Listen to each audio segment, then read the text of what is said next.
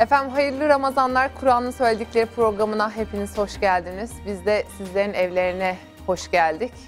Ramazan boyunca bu ekranlardan evlerinizde misafir oluyoruz. Profesör Doktor Mehmet Okuyan'la birlikte seçtiğimiz önemli konuları Kur'an'ın söyledikleri perspektifinde, çerçevesinde değerlendirip sizlere aktarmaya gayret gösteriyoruz.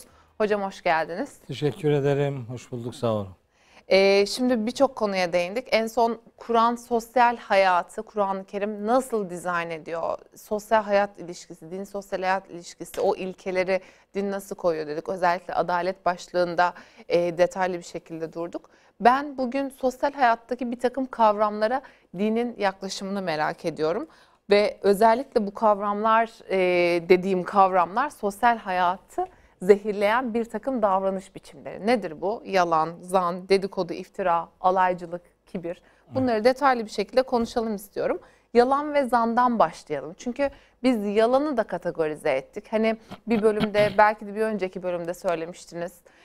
Umut ediyorum yanlış hatırlamıyorum. Dediniz ki biz dini yaşamadığımız için çarpık yaşadığımız ve tam doğru bir şekilde layığıyla yaşamadığımız için kendi yaşantımıza inanır hale geldik.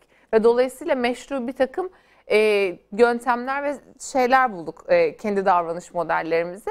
Mesela yalan meselesi de işte pembe yalan, beyaz yalan ama bunun günahı olmaz dediğimiz yalanlar var. Gerçekten böyle mi? Her durumda duruma göre değişir mi yalan söyleme, eyleme? Oradan başlayalım yalan ve zan başlığına başlamışken. Evet, ilginç.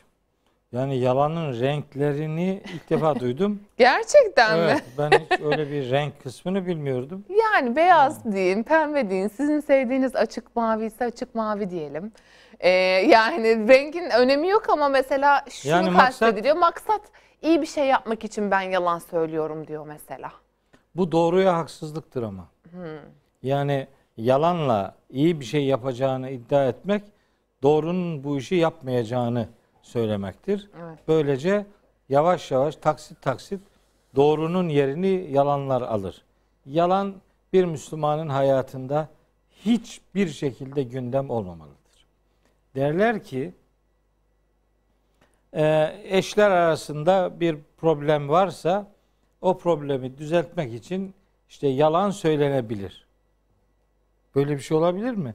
Onun yalan olduğu bugün olmasa yarın, yarın değilse öbür gün ortaya çıkar. O zaman çok daha bin beter problem kangren halini almış olmaz mı? Ama mesela şöyle benim söylediğim pembe yalan. Mesela diyelim ki sizle işte Ayşe arasında, sizle Fatma anne arasında eşler örneği verdiniz. Bir husumet var.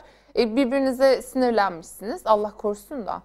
Ondan sonra ben diyorum ki Fatma anne biliyor musun Mehmet Hoca çok üzgün ama siz üzgün değilsiniz. Gidiyorum ona diyorum ki Fatma anne de böyle çok inatçı, o da böyle haşin bir Karadeniz kadın sonuçta sizin gibi yani tam eşiniz.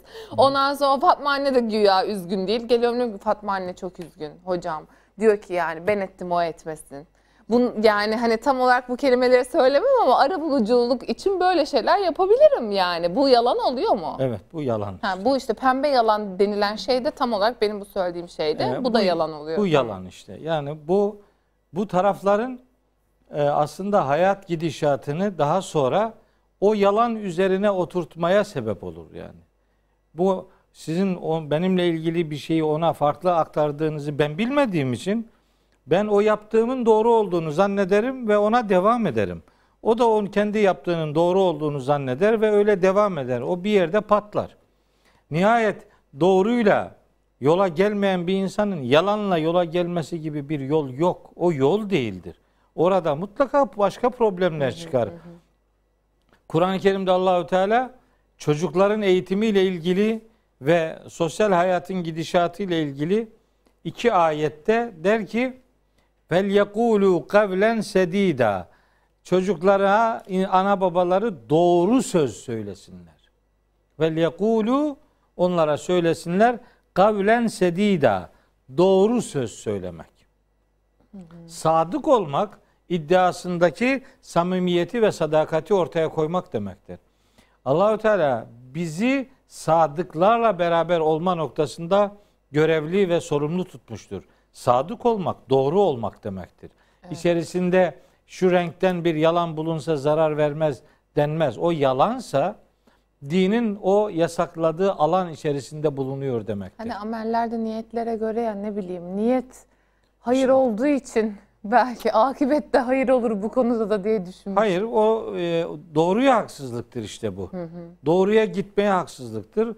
Doğrudan uzaklaşmayı bir kural haline dönüştürmeyi beraberinde getirir.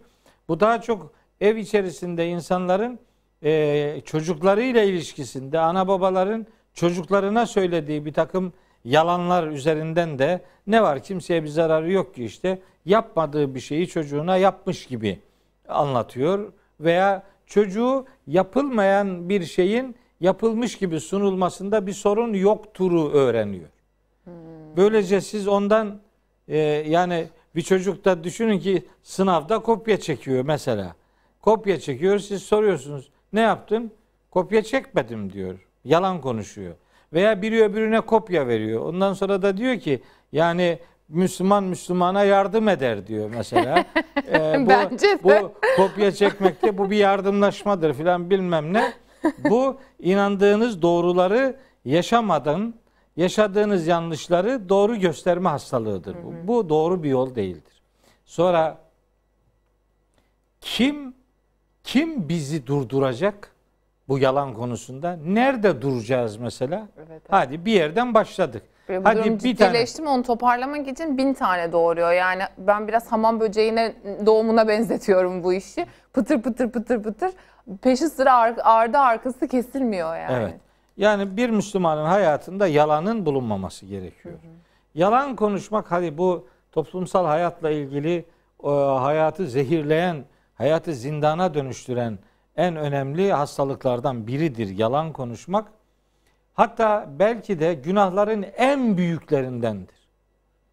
Çünkü emin olunmayan oluyorsun çünkü. Yani siz neyinizle insanlar arasında bir duruşu temsil edeceksiniz ki? Yani yalanla anılan biri, bir yerde başladın, bir tane söyledin, öbür yerde bir tane daha söyledin. Bunun bir alışkanlığa dönüşmeyeceğinin garantisini kim verecek?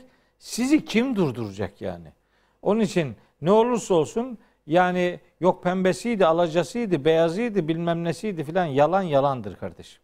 Evet. Bir Müslümanın hayatında şakadan bile olsa bu yalana dilini alıştırmaması gerekir. Yani bir Müslüman kellesine gideceğini de bilse, anladığım kadarıyla gerekçesi ne olursa olsun yalan söylememelidir. Ya da şerhli durumlar var mı? Bir ölüm anı varsa, ölüm tehlikesi varsa imanını gizleyebilir. Yani ucunda ölüm varsa, çünkü Nahl Suresi 106. ayette öyle diyor. Kalbi imanla dolu olduğu halde kalbinde iman olup küfre zorlanan kişiler olabilir. Onlar imanını gizleyebilir. Ölüm varsa, ölüm gibi bir durum değil yani. Nihayet bu imanınızı ilan ederseniz öldürüleceksiniz. Bu kesin. O zaman imanınızı ilan etmeyebilirsiniz. Hı hı. Ha, bunu da yalan konuşmak gibi değil de gerçeği ifade etmemek gibi düşünebilirsiniz bunu. Hı hı hı. Yani böyle bir istisnası olabilir. Bunun dışında başka bir istisna o toplumsal hayatın yanlış gitmesine sebebiyet verir. Kur'an-ı Kerim bu yalanı şiddetli bir kınama konusu edinir. Mesela der ki 2 ayette, hatta 2 değil daha da fazla ayette ama bir 2 tanesini hatırlatayım. Der ki Saf Suresinin 2. ve 3. ayetlerinde ya eyyühellezine amenu, ey iman edenler, lime tekulune ma la tef'alun. Siz neden yapmayacağınız şeyleri başkalarına söylüyorsunuz? Niye yalan konuşuyorsunuz yani? Yapmayacağın şeyi niye söylüyorsunuz ki? Kebura makten indallahi en tekulu ma la tef'alun. Yapmayacağınız bir şeyi söylemeniz Allah katında en büyük günahlardan biridir. En büyük öfke sebebidir. Bu Saf Suresinin 2 ve 3. ayet. Ama bu hocam yalan, bir de bu sözünü de tutmamak. O da başka bir yalan. Evet, o da başka bir yalan. O da bir yalan türü. O da yalan, hı hı, nihayetinde. Bakara Suresi 44. ayette diyor ki Allah-u Teala اَتَأْمُرُونَ النَّاسَ بِالْبِرِّ, siz insanlara iyiliği emrediyorsunuz da وَتَنْسَوْنَ اَنْفُسَكُمْ, kendinizi unutuyor musunuz? وَاَنْتُمْ تَتْلُونَ الْكِتَابِ, Üstelik kitabı da okuyorsunuz. Efela ta'kilûn. Siz hiç mi aklınızı çalıştırmıyorsunuz? Neden akıl etmiyorsunuz? Yani iyiliği başkalarına emretmek, kendiniz yapmamak. Yani yapmayacağın sözü söylemek. Yapmayacağın sözü söylemek yalan konuşmaktır. Ve bu Kur'an'da Bakara Suresi 44. ayet gereği bu bir akıl dışılıktır. Bundan hesaba çekileceğiz. Böyle bir yalan konuşma bizim yanımıza kar bırakılmayacak. Bizim her organımız bizimle ilgili şahitlik yapacak mahşerde ve sözlerimiz de şahidimiz olacak. Bu program şahidimiz olacak. Yaptıklarımız, yazdıklarımız, söylemlerimiz, hatta tasarlayarak niyetimize konu edindiğimiz her şey bizim şahidimiz olacak. Hı hı. Neden yarın mahşerde yalan bize şahitlik etsin ki? Yani o gün mahcup olacağımız şeyi bugün niye mazur göstermeye çalışıyoruz? Niye sorunsuz gibi göstermeye çalışıyoruz? Bu doğru bir bakış değildir. Yalanın her türlüsü elbet kötüdür. Ancak yalanın en kötüsü Allah adına söylenendir. Bu yani şahsen bizim gibi din adına sunum yapan insanların belki de konuya en çok bakması gereken nokta burasıdır. Evet, her yalan kötüdür elbette ama Allah adına yalan konuşmak yalanların en büyüğüdür. Bu ne demektir? Bu şu demek. Bu iki türlüdür. Bir, Allah'ın demediğini Allah demiş gibi satmak. Bunu yaparken de bir takım böyle sözleri, cümleleri allayıp pullayarak sunmalar vardır.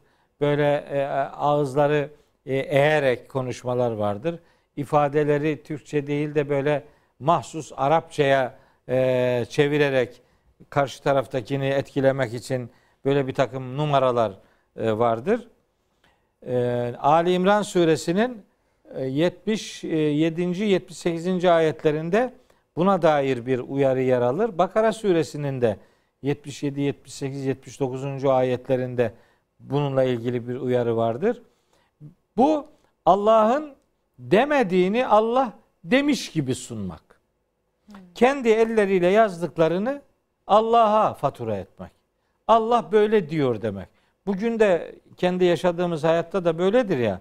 Adam din adına konuşuyor, diyorsunuz ki yani Allah böyle buyuruyor diyene diyorum, nerede buyuruyor Allah öyle? Buyurduğu yeri hadi bir söyle bakalım. Hani buyuruyor olması lazım. Öyle olması lazımla değil. Olması lazım. Kimse Allah'a görev biçemez. Peki. Yani Allah dediyse onun referansı Kur'an'dır. Buradan konuşmak lazım. Bir böylesi vardır. Allah adına yalan konuşmak, Allah'ın demediğini demek. Bir de Allah'ın dediğini dememek, gizlemek. O da bir yalan biçimidir. Ya da eksik söylemek. Ya değil mi? Çarpıtmak. Tamamını söylerse işine gelmiyorsa işine gelen kadarını kullanmak. Evet. Düşünün şimdi Allah böyleleri için hakkı ve hakikatı gizleyenlerle ilgili Kur'an-ı Kerim'de son derece sert ifadeler vardır. Son derece tehditkar cümleler vardır. Gerçekten insanın yüreğini titreten ayetler vardır. Mesela bunlardan birkaç tanesinin hiç olmazsa numarasını söyleyeyim ama bir iki tanesini okumak istiyorum. Lütfen. Bakara suresinde 140. ayette diyor ki Allah-u Teala ve men azlemu mimmen keteme şehadeten indehu minallahi. Allah tarafından bildiği bir gerçeğin tanık şahitliğini gizleyenden daha zalim kim olabilir? Yani hakikati gizlemek yalana payanda olmaktır. Yalanın izini sürmektir yani. Gerçeği söylememek, tersini söylemek yalan konuşmak demektir. Ve Bakara suresi 140. ayete göre bunlar en zalimlerdir. Hatta Hz. Peygamber bu ayetin tefsiri bağlamında buyurmuştur ki men su'ile an ilmin feketemehu elcemehullahu bilicami cehenneme. Yani kim bir konuda, bildiği bir konuda kendisine bir şey sorulur da onu gizlerse, söylemezse, doğruyu söylemezse Allah onu cehennem yularlarından biriyle yularlayacaktır mahşerde. Yani son derece ağır bir tehdit. Ne bu? Bilineni gizlemek. Başka bir ayette bu defa Bakara suresi 159. ayette Diyor ki: İnnellezîne yektumûne mâ enzelnâ minel beyyinâti vel hudâ min ba'di mâ beyyennâhu linnâsi fil kitâb. Kitapta onu insanlara açıklamış olmamıza rağmen gerçeğin apaçık belgelerini ve rehberliğini indirdiğimiz bu bilgileri gizleyenler var ya diyor. Hakikati gizleyenler, insanlara ilan edilmiş olsun diye gönderilmesine rağmen bunları gizleyenler var ya, ulaike yel'anuhumullahu ve yel'anuhumul la'inun. Allah da, lanet edenler de bunlara lanet edecektir. Bundan kurtulmak için birkaç şey yapmak lazım. Bu lanet ortamından kurtulmak için. Kim ne yaparsa bundan kurtulur. İllellezine tabu. Bir, o yaptığı yanlıştan, yani gizlilikten vazgeçecek. Gizlemeyecek. Peki gizlemeyince ne yapacak? Ve aslahu. Böylece gizlediği için fesada uğrattığı insanların ıslahı için çalışacak ve bunu gerçekleştirmek için de ve beyyenu, o gizlediği şeyleri ilan edecek, beyan edecek, beyanda bulunacak. Gizlediğinin tersini yapacak, bozduğu bir gidişatı sulhe, barışa, düzgünlüğe ulaştıracak ve bunları yapmak için de elbette gizlediğini ilan edecek. Böyle yaparlarsa feulâke etûbü aleyhim. Diyor ki Allah-u Teala, ben böylelerinin tevbesini, yani yönelişini kabul ederim. Fakat buna rağmen yine bir daha dönerse, innellezîne keferû, gene örterse, örtenler, keferû örtmek demektir. İnnellezîne keferû, örtenler. Ve mâtû ve hum küffarun, ve gerçeği örtenler olarak ölenler var ya, ulaike aleyhim lanetullahi ve melâket ve nâs ecmaîn. Allah'ın da, meleklerin de, bütün insanların da laneti böylelerinin üzerinedir. Kimden söz ediyor? Gerçeği gizleyenlerden. Şimdi siz gerçeği gizlediğiniz zaman onun yerine her ne söylüyorsanız bu yalandır. O gerçeğin yerine her neyi dile getiriyorsanız o yalandır. O gerçeği köreltmektir. Gerçeğin hakkını gasp etmektir. Ve o gerçek eğer ayetlerle ilgili ise, ki çünkü en tehlikeli olanı budur. Yani yalanın her türlüsü elbette çok kötüdür ama bunların içinde en kötüsü Allah adına yalan konuşmaktır. Allah adına yalan konuşmakta dediğim gibi iki türlüdür. Biri Allah'ın dediğini dememiş gibi gizlemek, bir diğeri de Allah'ın demediğini Allah demiş gibi sunmaktır. Bu Allah'a atılan bir iftiradır ve böylelerinin sonu Kur'an'ın ifadesine göre, ayetini söylüyorum, Hud Suresinin 18. ayeti gereği böyle Allah'a yalan iftira eden, yalan isnat edenlerin yeri en zalimler olarak ebedi cehennemdir. Hud Suresinin 18 ve 19. ayetleri işte böylelerinin durumunu ortaya koyan son derece açık bir ayet-i kerimedir. Şimdi en ağır olan kısmından bahsettiniz. Bir de mesela şimdi iç içe geçmiş kavramlar var. Mesela zanda bulunmak birisi hakkında, dedikodu yapmak, iftira atmak. Bunlar da aslında hani yalanla bağlantılı şeyler. Hatta mesela işte dedikodu, gıybeti konuşurken şey diyor, ben doğruyu konuşuyorum, olmayan bir şey konuşmuyorum ki. Ama aslında lafın aslı gıybet değil mi? Olmayan bir şey konuşursa zaten iftira atmış oluyor. Tabii. Yani tabii bu kavramları da biraz hocam hızlı geçelim mi? Son 15 dakikamız. Evet. Şimdi onunla ilgili de zan, Kur'an'ın çok önemsediği bir kavram ya da bir davranış biçimidir. Zanla hareket etmek. Kur'an zanla hareket etmeyi... Suizan denilen şey aynı şey değil mi? Suizan işte bu zan, kötülenen zandır. Bir de hüsnü zan diye bir şey üretildi. O da işte güzel zanda bulunmak. O artık tahmin demek.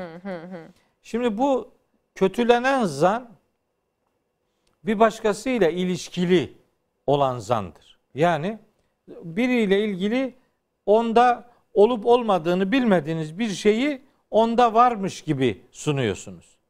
Mesela alay ediyorsun adamla, ona iftira ediyorsun, ona hiç layık olmadığı bir takım sıfatları yakıştırıyorsun vesaire.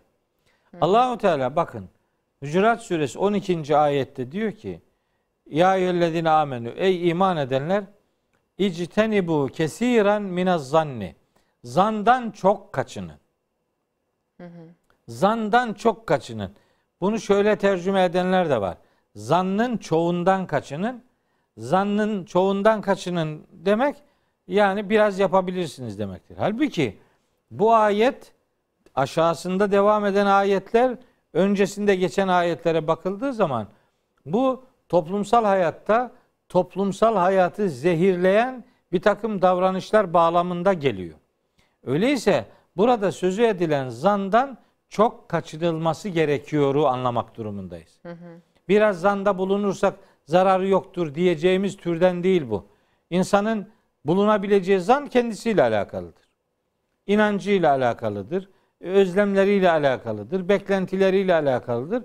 O kendisine dair zanda bulunur. O önemli değil. O kınamaya konu değildir. Ama burada kınamaya konu olan başkalarıyla alakalı olan zandır. Niye biliyor musunuz? Devamında diyor ki وَلَا تَجَلْ اِنَّ بَعْدَ الظَّنِّ İsmun. Bu zannın bir bölümü ağır günahtır, haramdır diyor Allah-u Teala. Haramdır. Bunun bir kısmı haramdır. Dolayısıyla bundan çok kaçının. Hı hı. Bunun başkalarıyla ilgili bir durum olduğunu devam eden cümleden anlıyoruz. Diyor ki وَلَا تَجَسَّسُوا Böyle durup dururken birinin öbürünün gizli kalması gereken yerlerini araştırmayın. Tecessüs. Tecessüs casusluk yapmayın demektir yani. Birinin gizlide kalması gereken huyunu deşifre edip onu ilan etmeyin. Onu faş etmek. Aşırı merak işte. Evet. Onu faş etmek diyorlar işte. Böyle duyurmayın. Teşhir etmeyin yani. Evet. Dökmeyin ortaya. Nur suresinde de şöyle bir uyarı var. İnnellezine yuhibbune en teşi'al fahişetu fillezine amenu. İman edenler arasında bu tür bir takım çirkinliklerin yayılmasını isteyenler var ya, onlar için elem verici azap vardır diyor Allah-u Teala. Nur suresinin işte 19. ayet. Yani mesela doğru ama onu da mesela bir kusuru var, bir yanlışı var. Mesela diyelim Cansu bir ayıp işlemiş. Bunu böyle bulup açığa çıkarıp ortaya döken, bunun için çabalayan için söylüyorsunuz değil mi? Evet, tecessüs bu demek yani. Hı hı. Olanı ortaya çıkarmak için üzerine vazife olmayan bir şeyi yapmaktır. Sen birinin gizlide kalması gereken halini ortaya dökmek gibi bir görevin sahibi değilsin. Bunu yapmayacaksın. Senin için yapıldığında istemeyeceğin bir şeyi başkası için de yapmayacaksın yani. Hz. Peygamber'in uyarısı o istikamettedir. Gerçek mümin kendisi için istediğini kardeşi için isteyendir. Kendisi için istediğini kardeşi için istemeyen insan mümin olmaz diyor. Dolayısıyla sana yapılmasını istemediğin şeyi başkasına yapmayacaksın. Tecessüs, senin gizlide kalmasını istediğin bir şeyi birilerinin araştırıp deşifre etmesi hoşuna gitmeyecekse, kimsenin hoşuna gitmez, o zaman hiç kimse bunu yapmaması lazım. Anlaşılıyor ki bu zan da işte başkasıyla ilişkilerde söz konusu olan bir fikir yürütmedir. Bilgiye dayalı olmayan bir takım tahminlerdir başkalarıyla alakalı. Bunun daha da kötüsü mü iftira oluyor hocam? Evet, o da Nur suresinde ele alınıyor. Onun zaten cezası var. Dünyevi cezası var o iftiranın. Hı hı. Bu yalanın, zannın ve tecessüsün bir tık ötesi gıybettir. Gıybet ayette şöyle geçiyor. Ve la yagteb ba'dukum ba'da. İçinizden hiç kimse bir başkasıyla ilgili herhangi bir zanda bulunmasın. Hiç kimse bir başkasının gıybetini yapmasın. Hmm. Ha. Zanla ilgili bir hadis vardı. Onu da hatırlatayım kardeşlerime. Peygamberimiz buyuruyor ki İyyâküm ve zanne, zandan çok kaçının. Fe inne zanne ekzebul hadisi. Muhakkak ki zan sözün en yalan olanıdır yani. Başkasıyla ilgili zanda bulunmak bir yalan biçimidir yani. Onun için yani Allah onu müminlerin gündeminden çıkarmak istiyor. Zannı da, yalanı da, tecessüsü de, gıybeti de. Gıybeti de Peygamberimiz yanındakilere soruyor. Diyor ki etedrûne mel gıybetu. Gıybetin ne olduğunu bilir misiniz? Sahabilerde diyorlar ki Allahu alemu, Allahu ve Resulü alem. Allah ve elçisi daha iyi bilir. Yani biz bilmiyoruz. Onun üzerine Peygamberimiz gıybeti tanımlıyor. Diyor ki el gıybetu zikruke ehake bima yekrehu. Gıybet kardeşini sevmeyeceği bir şeyle anmandır. Kardeşini hoşlanmayacağı bir şekilde anmandır. Sahabiler soruyorlar, ya Resulullah o dediğimiz şey onda varsa ve biz onu söylüyorsak da mı? Evet diyor, işte gıybet odur işte zaten. Yani birinin yüzüne söyleyemeyeceğim bir şeyi arkasından söylemektir. Ben bunu onun yüzüne söylüyorum. Yani iyi bir şey mi yani? Yüzüne söylüyor olmak da iyi bir şey değil zaten. Ne var yani? Yüzüne böyle hakaret ederek değil. Bir kabahati varsa onu düzeltmeye çalışırsın. O başka bir şeydir.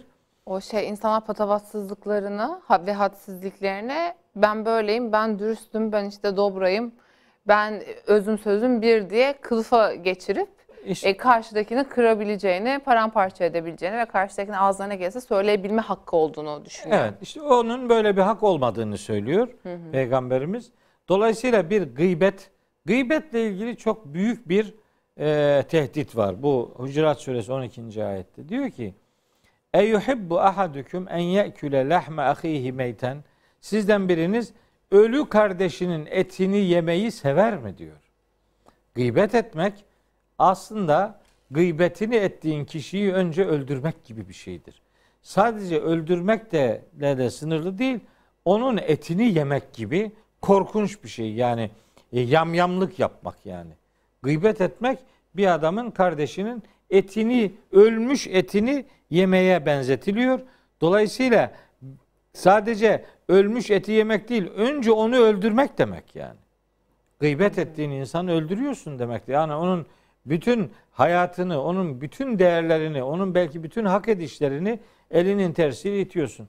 Senin görevin, müminsen, iyiliği emretmek, kötülükten men etmektir. Yani gördüğün bir hata varsa onu münasip bir dille uyarırsın. Bunda bir şey yok. Onu uyarmak bizim müminlik görevimizdir. Ama onun yüzüne hakaretler dizdirip sonra da o hakaretlerin aynısını veya benzerini arkasından bir başkasına söylemek, o insanların da ilgili şahsa karşı duygu ve düşüncelerinin parçalanmasına ya da yanlış şekillenmesine sebebiyet verir.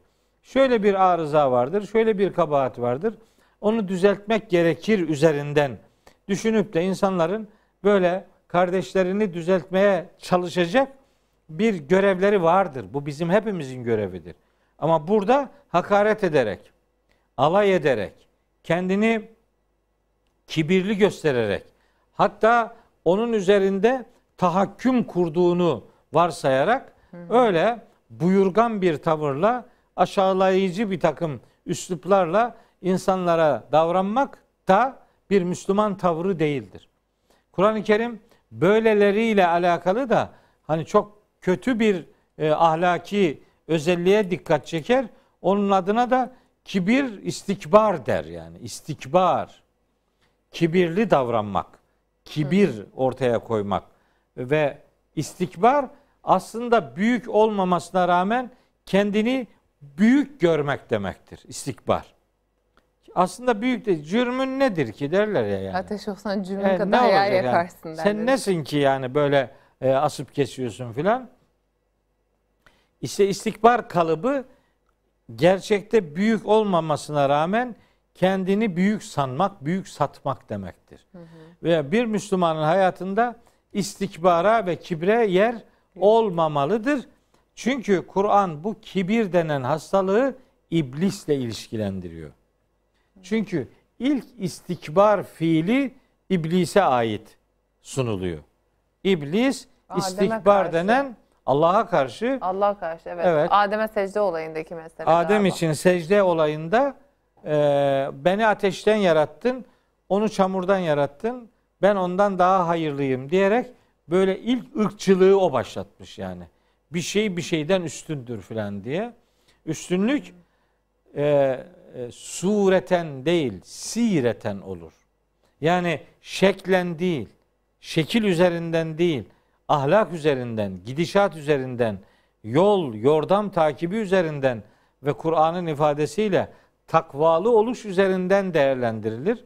O itibarla yaratılış orijinini gerekçe göstererek veyahut da ne bileyim ben filancanın oğluyum, filancanın kızıyım, bize filancalar derler gibi bunu bir kibir unsuru olarak söylemeyi değil de onlarla övüneceksen eğer onların iyilikleriyle övün ve onların iyiliklerini takip etmekle övün. İyiliğin senin övünmenin işte malzemesini oluştursun. Yoksa elinde bir şey yok. Devem öyle yapmıştı. Allah-u Teala diyor ki: "Tilke ümmetun kad halet." Onlar bir ümmetti, gelip geçtiler. "Leha ma kesebet ve leküm ma kesebtum." Onların yaptıkları onlara, sizin yaptıklarınız size. Yani dedesiyle övünmenin bir alemi yok. Dedesiyle övünenler dedesinin ürettiğini tüketenlerdir. Onlarla övünmek onların açtığı güzel yolda yürümeyi gerektirir. Böyle bir tavır içerisine girmeyi yeğlemek varken biz bunu yersiz bir övünce, kibre ve istikbara dönüştürüyoruz. Bu bir iblis huyudur. Bu bir iblis hastalığıdır. Bu kibir ve istikbar dediğimiz hastalığın bir başka versiyonu da alaycılıktır. Alaycılık. Bak, bu konuda müstakil bir sure indirilmiş. Ve bu... Ya değil mi hocam, bu cehenneme gidecekleri, bir ateşe gidecekleri tanımlarken onlar da biri konuşurken böyle ağızlarını taklit eder, alay eder diye bir şey mi vardı kısa sureleri konuştuğumuz evet, bir yerde? Evet, öyle bir, Hümeze Suresi. Hümeze Suresi'nde değil mi? İyi hatırladın. Aynen. Veylün liküllü hümezetin lümezetin diye başlıyor.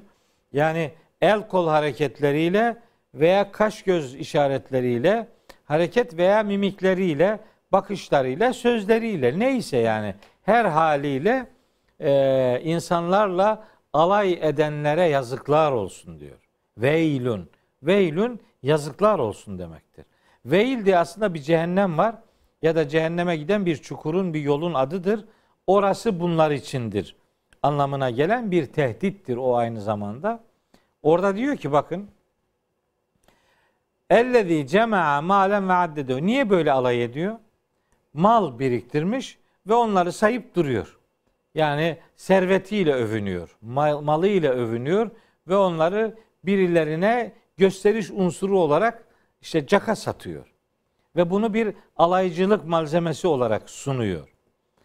Diyor ki onların böyle mal, servet toplayıp bunları sürekli sayması, çoğaltmaya çalışmasının sebebi yahsebu, zannediyor ki enne malehu ahledehu, onun malının kendisini ebedi yaşatacağını zannediyor beyim. Bu mal onu hiç öldürmeyecek, ölümsüzleştirecek. Öyle olacağını zannediyor. Yani bu hayatın hesabının ona sorulacağı gibi bir ihtimale hiç sırayı getirmiyor. Öyle zannediyor. Ki bununla ilgili de bir ayet var. Mallarıyla ve oğullarıyla falan böbürlenenlere hitaben değil mi? Evet. Öyle de var. Servetiyle, nüfuzuyla işte o Tebbet Suresi de evet. O Ebu Leheb'in işte kazandığı, kendisine mal olarak bırakılanlar kazandıklarıyla, nüfuzuyla övünen adama da yazıklar olsun, elleri kurusun, kendisi kahrolsun, biriktirdiği şeyler de kahrolsun, topladıkları da, biriktirdikleri de, ona destek olan eşi de, onun gibi olanlar da işte ateşten bir lifle boyunlarına ateş taşıyacak, odun taşıyacak galiba. İşte o lifi eşi taşıyacak, hep beraber yanacaklar diyor yani. Öyle bir felaket. Şimdi o felaket tabi Tebbet Suresi'nde zikrediliyor ama bu Hümeze Suresi'nde Kur'an'da başka hiçbir yerde olmayan bir incelik var. Başka hiçbir konuda böyle bir bilgi verilmiyor. Cehennemle alakalı ne kadar ayet varsa hepsini taramak mümkün. Böyle bir bilgi hiçbir yerde yok. Diyor ki Allah-u Teala. Allah Allah. Bu el kol hareketleriyle, kaş göz işaretleriyle mal biriktirip onlara habire sayan, onlarla insanlara övünç ortaya koyan, malının kendisini ebedi yaşatacağını zanneden bu adam kella, yanlış düşünüyor. Hayır. Böyle bir ebedi yaşantı söz konusu değildir. Böyle bir alaycılık üzerine hayat da doğru bir hayat değildir diyor. Kella. Kella kendisinden önceki cümlelerin her birinin yanlış olduğunu ifade eden bir edattır. Kella. Leyum bedenne. Böyle düşünenler mutlaka atılacaktır. Bırakılacaktır. Nere? Fil hutameti. Hutame cehennemine. Ay şimdi onu soracaktım. Hutame'ye mi atılacaklar diye. Çünkü mesela cehennem tasvirlerini yaptığımızda, çünkü soğuk cehennem var, sıcak cehennem var vesaire. Beni en çok etkileyen, aklımda kalan Hutame cehenneme olmuştu. Sıcak cehennem yok ya. Sıcaksa ona cehennem demezler zaten. Ateş işte. Cehennem ateş demek. Sıcak ateş yani. Ya evet evet yani hani bir de soğuk yani. Cehennem var evet. Diyeyim yani. Soğuk yani ceza ceza soğuğu yok muydu? Yok yok yani sıcak uydurdu cehennem mu? Yani sıcak sanki böyle biri ılık biri biraz daha yok, az. Yok yok hocam soğuğun zıttı olarak kastettim yani. He. Ya da yani, sıcağın zıttı da var soğuk da var yani sadece bizim cehennem işte. Tasvirleri çünkü biliyorsunuz bizde hani böyle kırmızılar ateşler. O hep öyledir işte. Evet. He. Cehennem demek öyle bir şeydir yani. Orada öyle cehennemde hani sefa sürmek diye bir şey yok. Öyle diyorlar. Birkaç gün yanar çıkarız falan. Yani gider görürsün. Oraya girince çıkılıyor muymuş? Orası öyle bronzlaşma yeri değil yani. Kimse kusura bakmasın. Öyle bir bu cehennemi hafife almaktır yani. Evet evet işte, çok ayıp. Filanca günahlar var. Onlar cehennemin üstünde böyle serin bir yer var orada olacak. Kim dedi? Nereden çıkarıyor bunu ya? Nasıl bir yalan bu yani? Cehenneme giren oradan bir daha çıkamaz arkadaş. Allah korusun yani. Bir müminin cehenneme girme ihtimali onu titretmesi lazım. Evet, biz evet. İnşallah cehenneme girmeyeceğiz yani. Amin inşallah. Allah-u Teala böyle mutlak inkarcı olanları cehenneme atar. Affetmek için bir sürü vesile ortaya koydu. Onlardan yararlanmamızı bekliyor. Şimdi diyor ki bu alaycı tipler atılacaklar. Nereye? Fil hutameti. Hutame cehennemine. Sonra bir şey soruyor. Diyor ki ve ma edrake mel hutame. Sen şimdi hutamenin ne olduğunu sana bildiren ne olabilir ki? Aslında hutamenin ne olduğu biliniyor. Yani kırıp geçiren şey demek. Çünkü hatame kelimesi kırmak, parçalamak demektir. Hutame de kırıp geçiren şey, yer demek. Ama Allah-u Teala diyor ki o senin bildiğin gibi değil diyor yani. Ve ma edrakeleri program yapmıştık seninle. Yani manasını, içini Allah'ın doldurduğu kavramlar var. Evet. Yani Kur'an aslında metni Arapçadır. Dikkat çekmek için, vurgulamak için böyle bir soru soruyor. Soru soruyor ve içini kendisi dolduruyor. Evet. Yani sözlüğe bakarak onun manasına ulaşamazsınız. Yani onun için Kur'an'ın metni Arapçadır ama manası Rabçadır. Yani onun manasını Allah doldurmuştur. İçlerinin, kelimelerin. Bakın hutameyi sözlüğe baksanız kırıp geçiren şey anlamını bulursunuz. Fakat diyor ki o değil diyor. Hutame şu. Kendisi açıklıyor. Narullahi bir. Allah'ın ateşi. Nasıl bir ateş? El mugadetü tutuşturulmuş. Nasıl bir tutuşturulma bu? Nasıl bir ateş? Nerede tutuşuyor bu? Elleti tettali'u alel efideti. Gönüllerin üzerinden tutuşup yukarıya doğru doğan ateş. Yani yürekten başlayıp yukarıya doğru yakıp kavuran ateş. Niye bu yürekle, niye ef'ide kalplerle ilişkilendiriyor? Çünkü kaş göz hareketleriyle, el kol hareketleriyle karşı taraftakinin gönlünü kıranlar, gönülleri kıran bir ateşle buluşacaklardır. Gönül kıranın gönlü kırılacaktır. Burada kim kimin gönlünü kırdıysa onun hesabını Allah hutame cehenneminde onlara soracaktır. Hem de yüreklerden tutuşup yükselen bir ateşle ki İnneha aleyhim musadetün. O ateş onların üzerine böyle kilitlenmiş olacak. Fi amedin mümeddedetin. Öyle bir berbat bir yer ki uzun direklerin içinde kapısı kilitlenmiş. Daha bir şey yok. Oradan dışarı çıkmak mümkün değildir. Bir adam biriyle alay edecekse şu sureyi düşünmesi lazım. Sadece bu sureyi değil, Hücrat Suresinin 10. ayetini, 11. ayetini de düşünmesini isterim. Biz birbirimizin kardeşiyiz. Kardeşler birbirlerinin cenneti olmaya gayret etmelidirler. Birbirinin cehennemi olmak için yarışmak, işte bu programda saydığımız yalanı, zannı, dedikoduyu, iftirayı, alaycılığı ve kibri hayatına dönüştürenler birbirinin cehennemi olacağını unutmasınlar. Böyle bir sosyal hayatı zehirleyen davranışlardan uzak durma duası ve niyazındayım. İnşallah hocam. Çok teşekkür ederiz. Ağzınıza sağlık. Efendim sizlere de çok teşekkür ediyoruz. Bizleri izlediğiniz için bir başka bölümde yarın yine evlerinizde misafir olmak dileğiyle. Hoşçakalın.